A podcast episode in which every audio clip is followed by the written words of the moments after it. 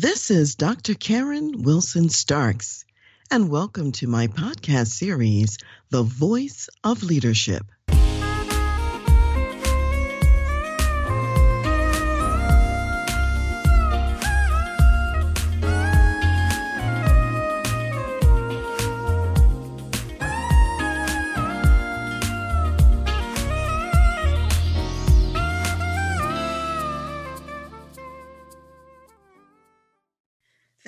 For joining me today.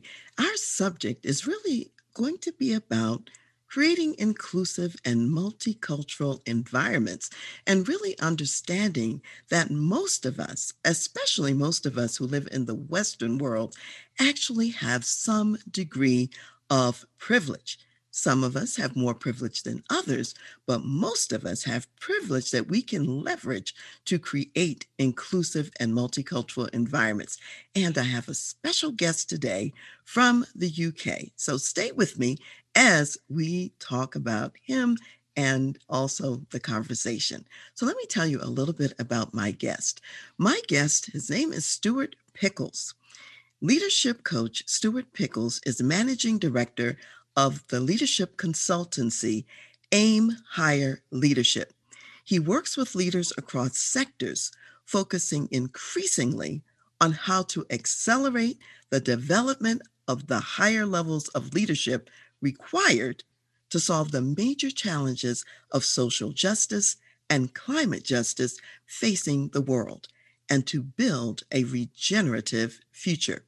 Formerly a chief financial officer, Stuart spent 25 years working in blue chip companies such as Unilever, Kraft Foods, and Foster's.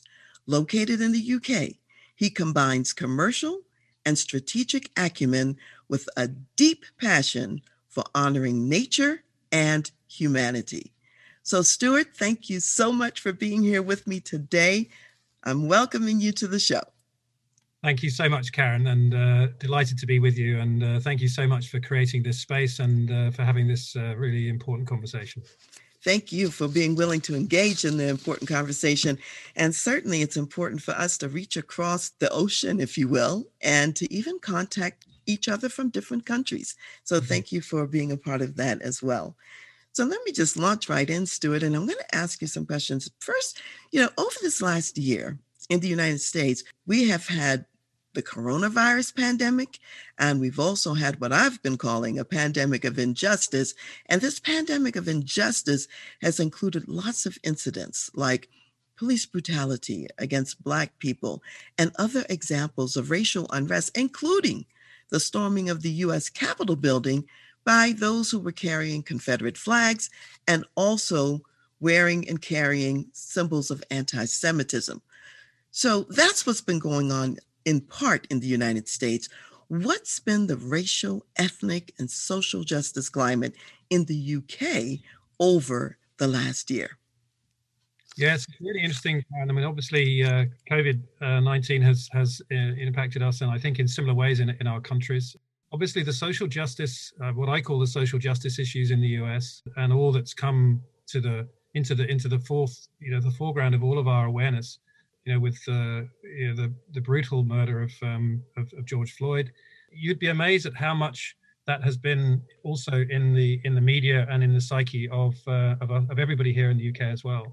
It's also brought to our attention, and there's been a lot of things that have been brought out in, in the media uh, and to our attention about similar kind of injustices in our in our criminal justice system as well. Maybe some people would argue not so extreme, but um, actually, I think the interesting thing is I think there's a lot more of it here than people realize. I think it's probably um, less obvious, but still there. And so that's been coming into the awareness. Been listening to, you know, watching. A, there's been a lot of cr- programs and um, TV coverage um, now. One of the interesting things is that we have a lot of statues in the UK, which celebrates people who were, uh, you know, who, who, who became rich and powerful because of their involvement in the slave trade. And so there was one very famous moment uh, in the middle of last summer, soon after, I can't remember when it was exactly, sometime later in the summer, uh, when a, a statue um, of one of those people in, in Bristol was actually pulled down and, and thrown into the uh, in, into the into the, the, the, quay, the lock, the, the, the dock of the water there, just by the, uh, in the sea in the in the harbour. and um, and there's been a big conversation about to what extent should we remove all of these statues and anybody who's complicit who, who, who was complicit in slavery and all of the gains of that should be removed. And of course, the, the conversation moves on there. And there's been some people even calling for removal of statues of Churchill because of his involvement in racism. So it's been a there's been a lot of really heated discussions. Um, especially in the universities um, and just more generally in the public dialogue. So very much so in the public um, in the public consciousness. Um, although a lot of the stimulus for that has come from what's been happening and the very powerful images of the things we've seen in America.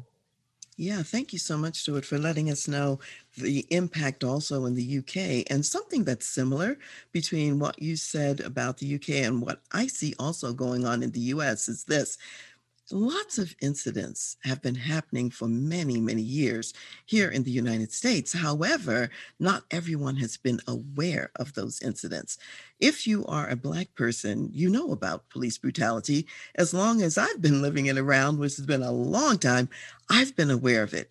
Many of my white friends and colleagues less aware. They don't know the extent to which this is really highly prevalent. It's not just a one off kind of a situation. So it sounds like 2020, which I've referred to as the vision year, has mm-hmm. allowed us to see some things which we normally might not see or might not realize are going on. And then now we say, oh, okay, there's more happening than what I thought was occurring. And you're saying in the UK, maybe even more so, you know, that sort of like disparity between the reality and what people recognize as the reality. That's right, Karen. And um, in the article I wrote recently, which um, I know you read, um, one of the things I spoke about was the other metaphor that I was using. It was almost like the permafrost is melting. As the ice is melting, we're beginning to see, you know, all of the injustices that were were hidden and frozen forever. It's very difficult, I think, for everybody to to come to terms with it, but it's there and it's real, and we have to we have to face up to the reality of it. Absolutely. And so thank you. I'm glad that you, amongst a number of growing number of people who are recognizing the need to face up to it. So Stuart, tell me a little bit about what's really happening in the workplaces in the UK. I know that you work in a consultative way in many companies and corporations there in the UK. So how are these issues impacting the workplace there? These issues of social justice or racial and ethnic diversity? My understanding is that, is that it's probably not that dissimilar to the US in the sense that we have diversity, equity, and inclusion as a, let's say, almost a strategic priority for most organizations that, uh, you know, really have very much interest in their reputation now. I think it's it's moved beyond something that's a, uh, an option. It's it's something that very certainly the major organizations, I would say, all of them have um, diversity, equity, inclusion right up the top of their strategic priorities. Whether or not what they're doing about it is making enough progress is another question. And I think you and I spoke about this before about how unconscious bias or training as we call it in the UK and the US you call it something slightly different. Not unconscious bias but um, implicit bias. That's right forgive me. I remember there was different words in the US and the UK you know some of that training potentially um, is, is it is it in danger sometimes of being a tick box exercise? I think maybe it can be. I can speak about my own experience uh, a little bit later of uh, of an unconscious bias, diversity, equity, inclusion workshop that uh, I attended. Um, I commissioned actually for my business and for my team, which was incredibly effective and very disruptive, and has probably the reason why I'm on this show today. So, um, and and I do believe that there's many great people doing many great things, um, but I I think we've got a long way to go. Well, I certainly agree with you, Stuart, that there is certainly a tendency at times like this to do lip service, if you will, or what we used to call in the military window dressing, so that it looks like you're doing the right thing when in fact you're really not doing anything that's truly going to move the needle. So, mm-hmm. you know, how do you get past or beyond even taking a statue down? What is going to make a difference for the person that's living today in terms of their economic reality, their health reality, and their opportunity to really have a living wage and a good life? And so when I think about the corporate sense, I know that there have been many companies in the US over the years who definitely would just want to check off the box. Yes, we did our diversity training, but we have not changed a thing about our policies, our practices. We're not conducting internal audits. In other words, we've remained the same but we can say we're doing the right thing. I think in the US, this is manifested a lot with people putting out statements. Different companies are putting out statements in support of people of color at a time like this, which is important. It's just that it's the early beginning stages, and you've got to go further than that. And so I'm really happy to see you say that as well. So tell us a little bit more, Stuart, then about what you've been learning personally about social justice and your own privilege in this climate. Mm. Well, I, I, mentioned that workshop that we we had, and facilitator who came. We actually ran the uh, workshop in my in my house in in in my living room with just a group of about ten of us. Raz, Razia Aziz is her name. She works for the um, Equality Academy in the UK, and highly recommend her. And she came in um, and she held the mirror to me and to us. One of the things that we're painfully aware of is that at the as as as things stand in that group, there's there's there's no people of color so, you know, that's one of the things that we start with realizing that that's something which uh, is an issue for us to, to, to, to hold. But, but more importantly, what is, you know, the, our awareness of our privilege and just holding that mirror up. You know, she said to me, look at you, look at you, you're living in this privilege. You're, you're living in it with this privilege day in, day out. And it was hard. I, I to be honest, uh, initially it felt quite rude. You know, you invite somebody into your house and I've, I've never invited anybody in my house. You know, normally people thank you for your hospitality and they're very polite. And um, but I got over that.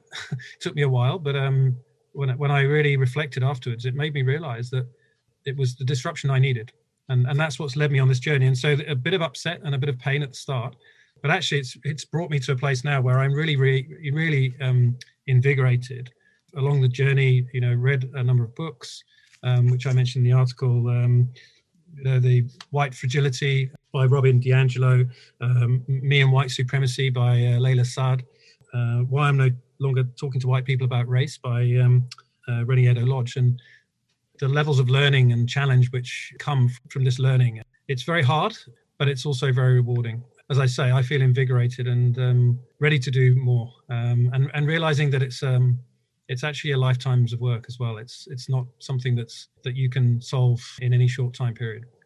Absolutely. I think a lot of companies sometimes don't recognize that once you make a decision to walk in this direction, this is a long term commitment. It's not a short term issue at all. You don't just do one training program and that's the end. We're talking about major culture change. We're talking about making some huge strides to doing things in a different way. And I like what you said about how that the person who came to assist actually held up the mirror and, you know, sometimes we don't like what we see, you know, in the mirror. Maybe some hairs are out of place. Maybe there's a pimple on your face. Maybe something's wrong with your clothing, whatever. However, if you don't have the mirror, then you don't have an opportunity to make an adjustment. You don't have an opportunity to change. And so, first of all, I applaud you for being willing to look in the mirror. And then, secondly, to go to the level where now you feel invigorated and are willing to step forward and do something different. So you've already started a, a, major journey with all the readings that you're doing, the article that you wrote. What are you learning at this deeper level from all of your experiences about social justice? What are you learning? What's been the biggest insight from some of that learning? Yeah, there's a couple of things that particularly stand out. One is, and Razia said this to us, privilege comes with penalty. Once you realize that your privilege means that somebody lacks privilege, then you realize that there's a penalty attached to that. You can no longer, once you realize that, you can no longer enjoy your privilege without realizing that somebody else is disadvantaged as a result. So that was quite a hard hitting insight, which really got me thinking. We talked a lot about privilege, and one of the things which really helped me to start understanding more about this was this notion that privilege is the absence of barriers. So if you have barriers, of course you will see them.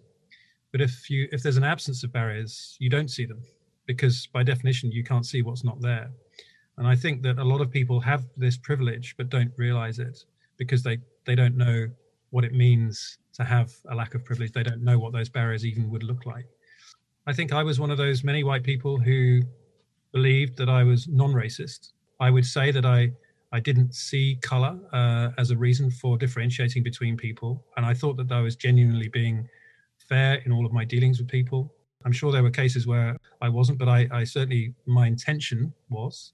uh, I thought good, but it's not good enough to be. I mean, well, the thing about color blindness is that if that saying that is it's color blindness, and what that's saying is that you're not seeing a person of color for the, their lived experience, which is fundamentally different to that lived experience of somebody, uh, a white person, or anybody of privilege for that matter. I mean, we this is a wider conversation than just race, I think, but obviously this this is the context that we're talking about it.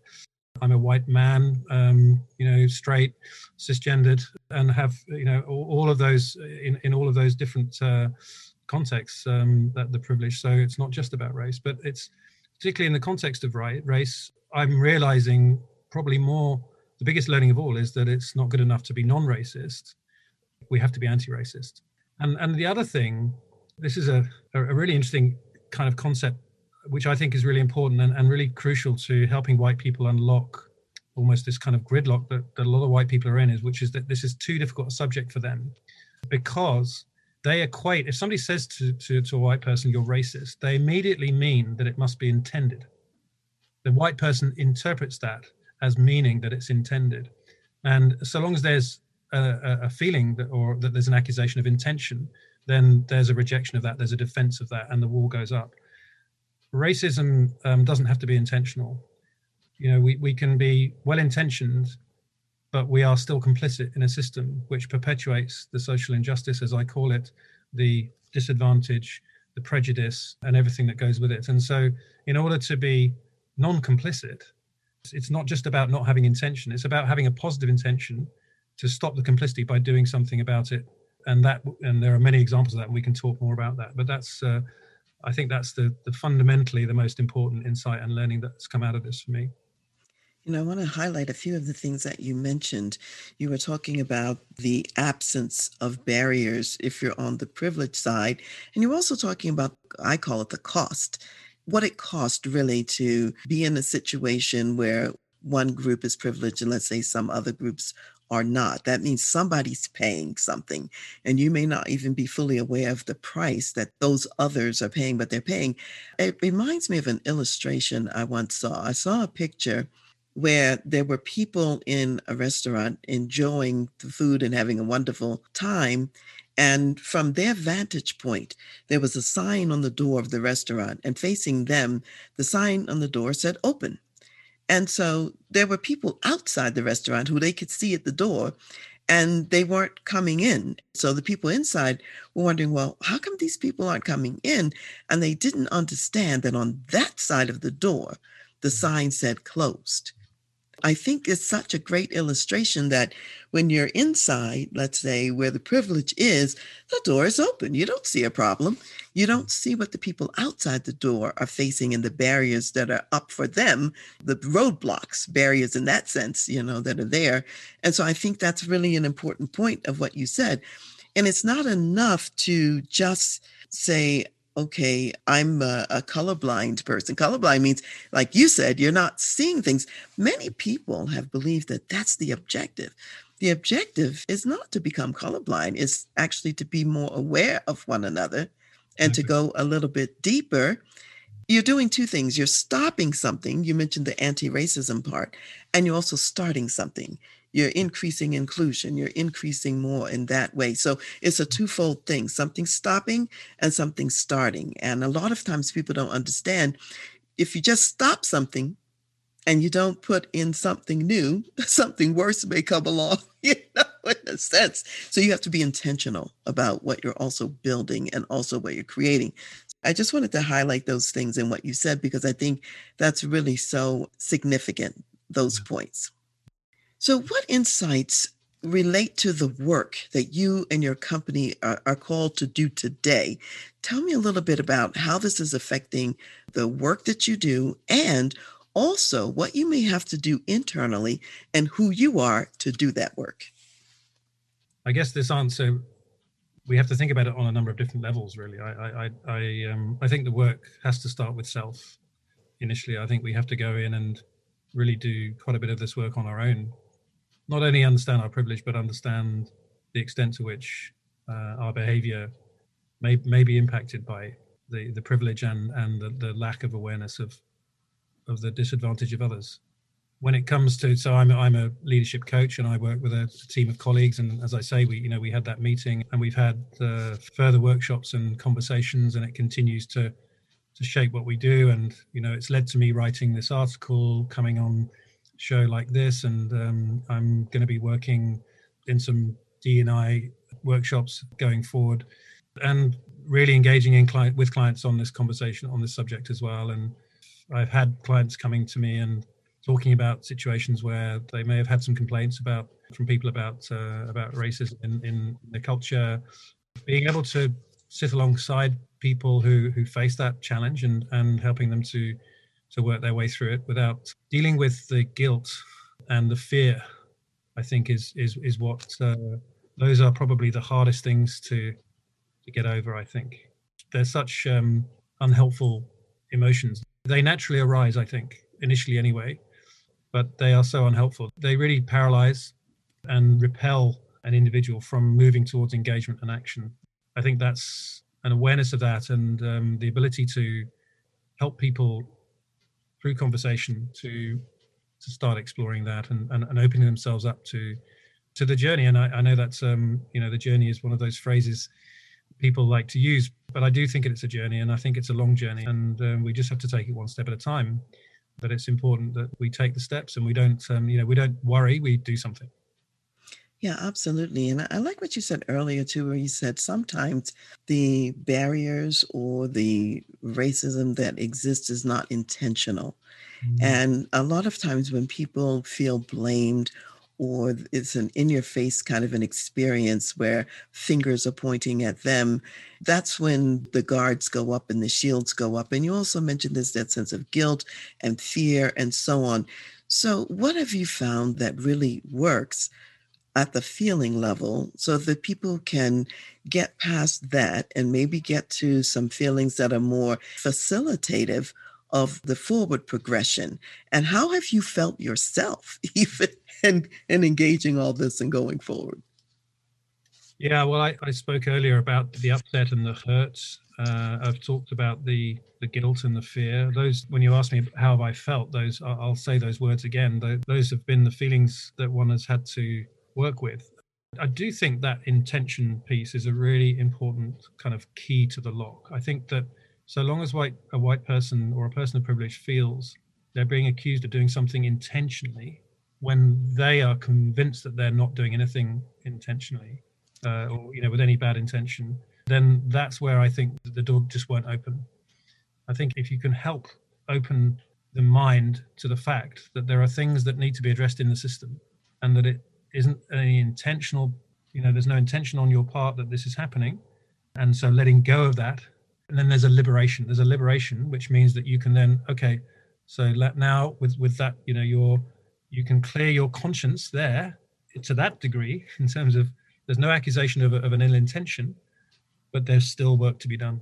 And that's to look hard at the mirror of to, to, to, demonstrate the privilege and then look beyond the mirror to see what's on the other side and to see the disadvantage um, that that sits um, as, a, as a, you know on the you know on the other side of the coin. And and the more that you can then um, sit alongside i think that one of the things that i started doing with the invitation from the, the books that I've read and people, the things that people have said is to take myself back to the situations where I've been in a situation of, of disadvantage and um, and of prejudice and of yeah and, and and you know the the two best examples in my case are ones of bullying bullying one or two people older boys at school who would come and get you uh, you know into a, into a corner where there were no teachers or anybody else around and and and hit you a couple of times and really hard, you know, and and and threaten you to do much worse if you tell anybody. And that feeling of being completely powerless.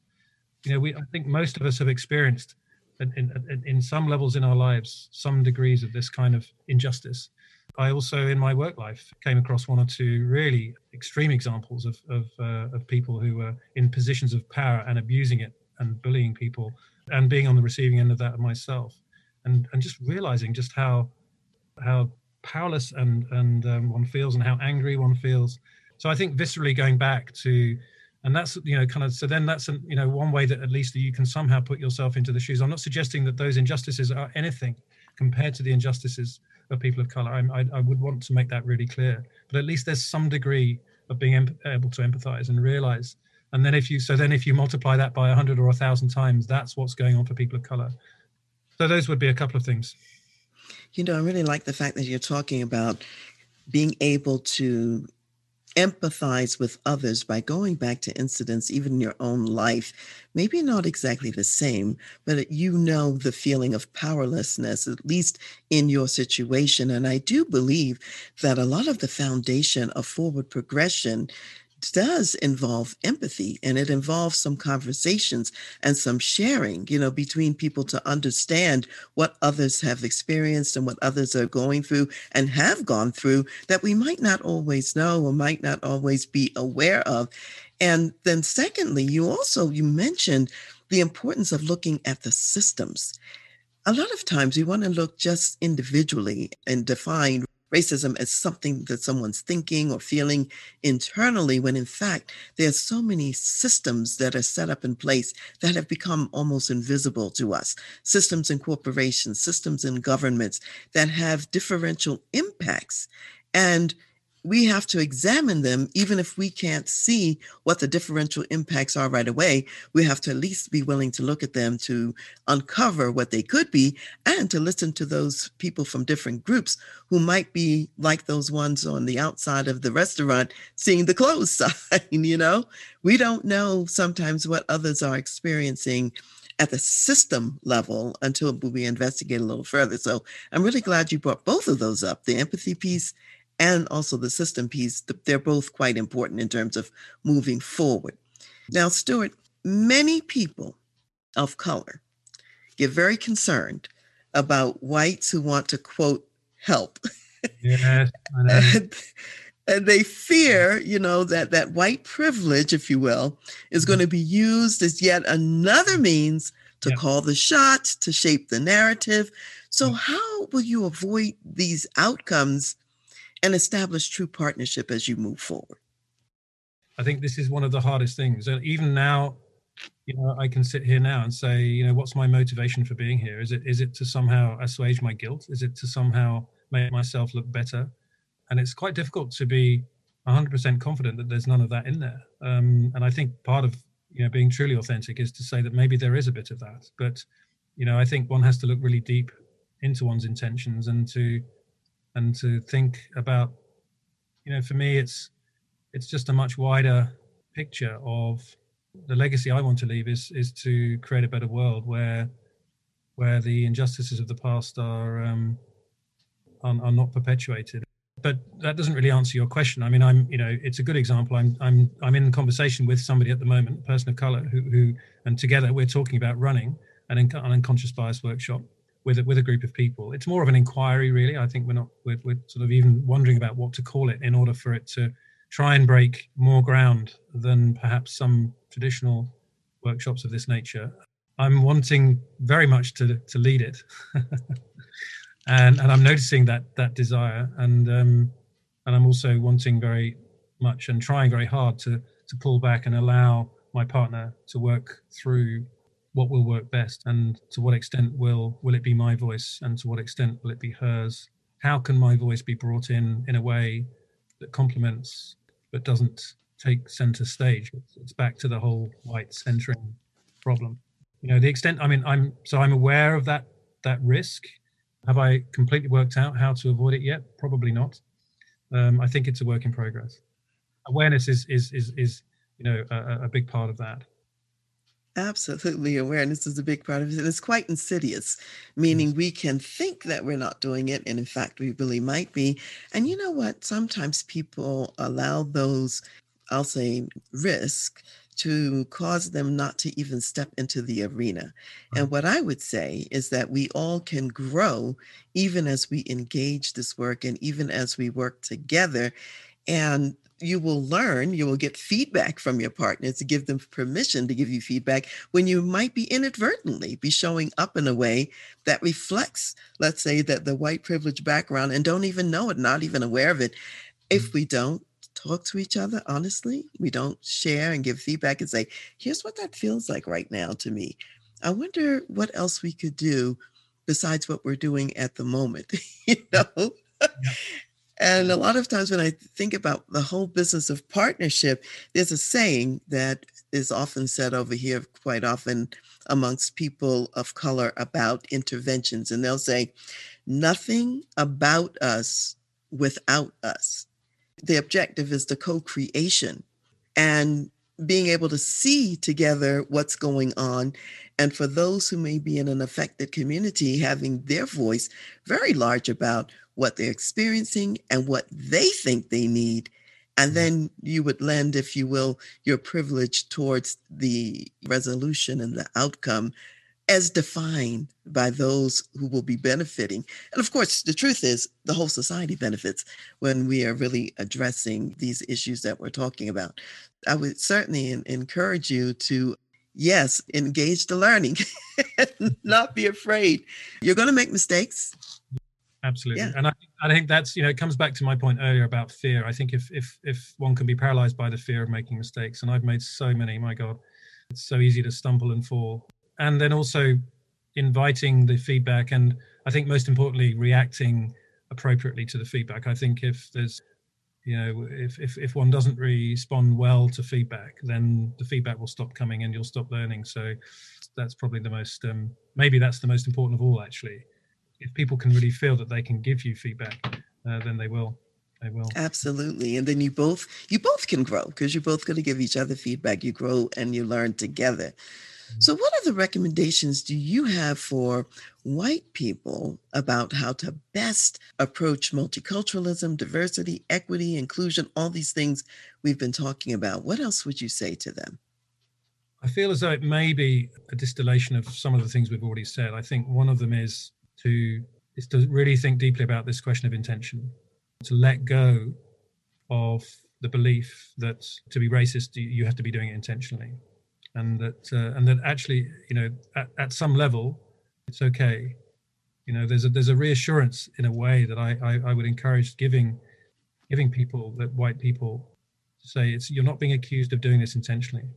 You're being invited to come and join a dialogue about things which we can do something about. And that frame is is so different. And and and that by doing that there is this possibility of of people letting go of their guilt all of which paralyzes action and frees people up to actually do something about it and feel and enable them to enter the fray and you know um, enter the enter the dialogue and start the learning. Um, and as i say that that's a learning journey which um, I, I believe will probably never end for me. Um, it's extraordinary. I mean since i since my mind was open up open to this the amount of things that i've found myself exposed to or, or, or searching seeking out and, and reading and watching and learning about and conversations um, amazing. You know, um, I watched um, James Baldwin, uh, I'm Not Your Negro, uh, you know, that amazing film. There's a great black British historian here in the UK called David Olusoga, um, who's, who's put together an amazing series um, talking about racism in the UK. There's, there's just so many examples. So open your mind and get ready for a, for a, a learning journey. That's actually great advice. And I love the fact that you are highlighting the conversations that are really going to be necessary that people have together in moving forward.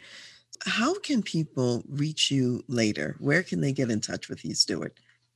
Oh, probably easiest just to give you my um, my email address, which is Stuart S T U A R T at aimhigherleadership.com. That's all one word, aimhigherleadership.com. And uh, our website is www.aimhigherleadership.com. Thank you very much for sharing that information. I'm sure some people may want to contact you to continue some conversations with you, even on this subject. I would love that. I would really welcome um, uh, any conversations. And you can also get me on LinkedIn as well.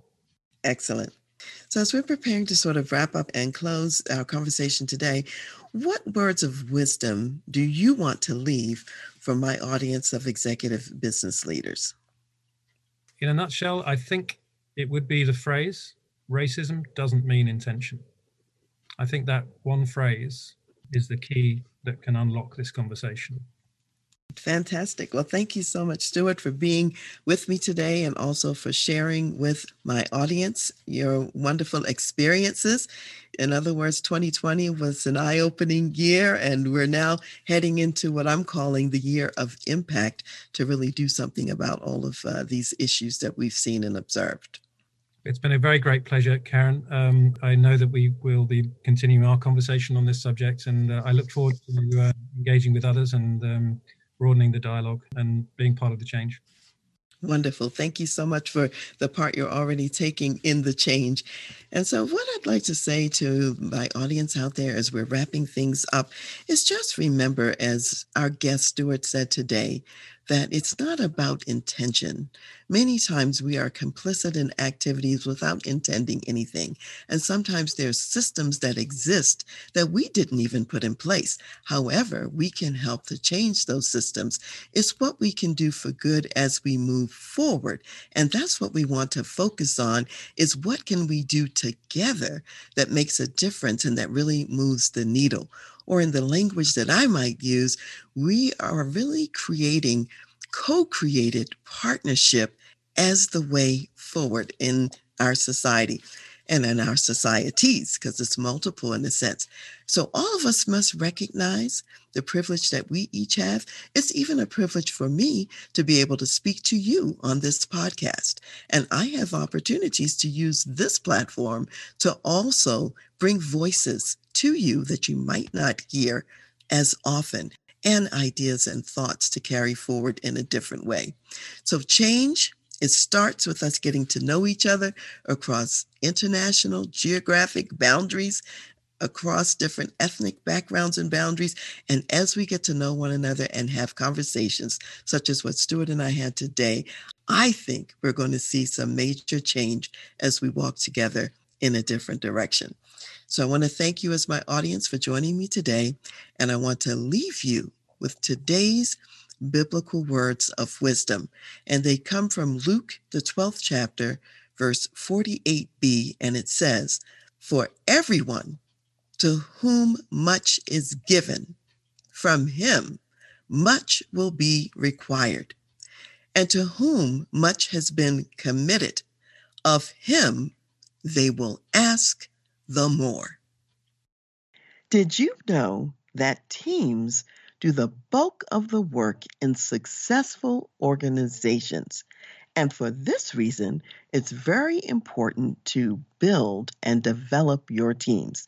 And first, you might want to know where you are in the process. So I invite you to take the complimentary team assessment to identify your current strengths and also your learning opportunities in launching and developing high performance teams that get dynamic organizational results. So go to my website, www.transleadership.com, and you'll see on the homepage there's a brown bar that says Take the High Performance Team Assessment. You'll find it just under the running photographs. Click there and get your results.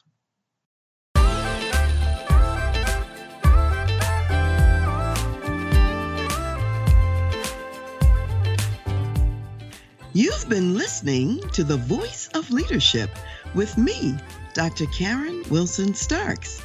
And I want to give a special thanks to jazz saxophonist Ron McMillan for granting us permission to use his gifted music on our show. Thanks for listening, and remember to go to my website, transleadership.com, for more strategies, insights, and leadership resources.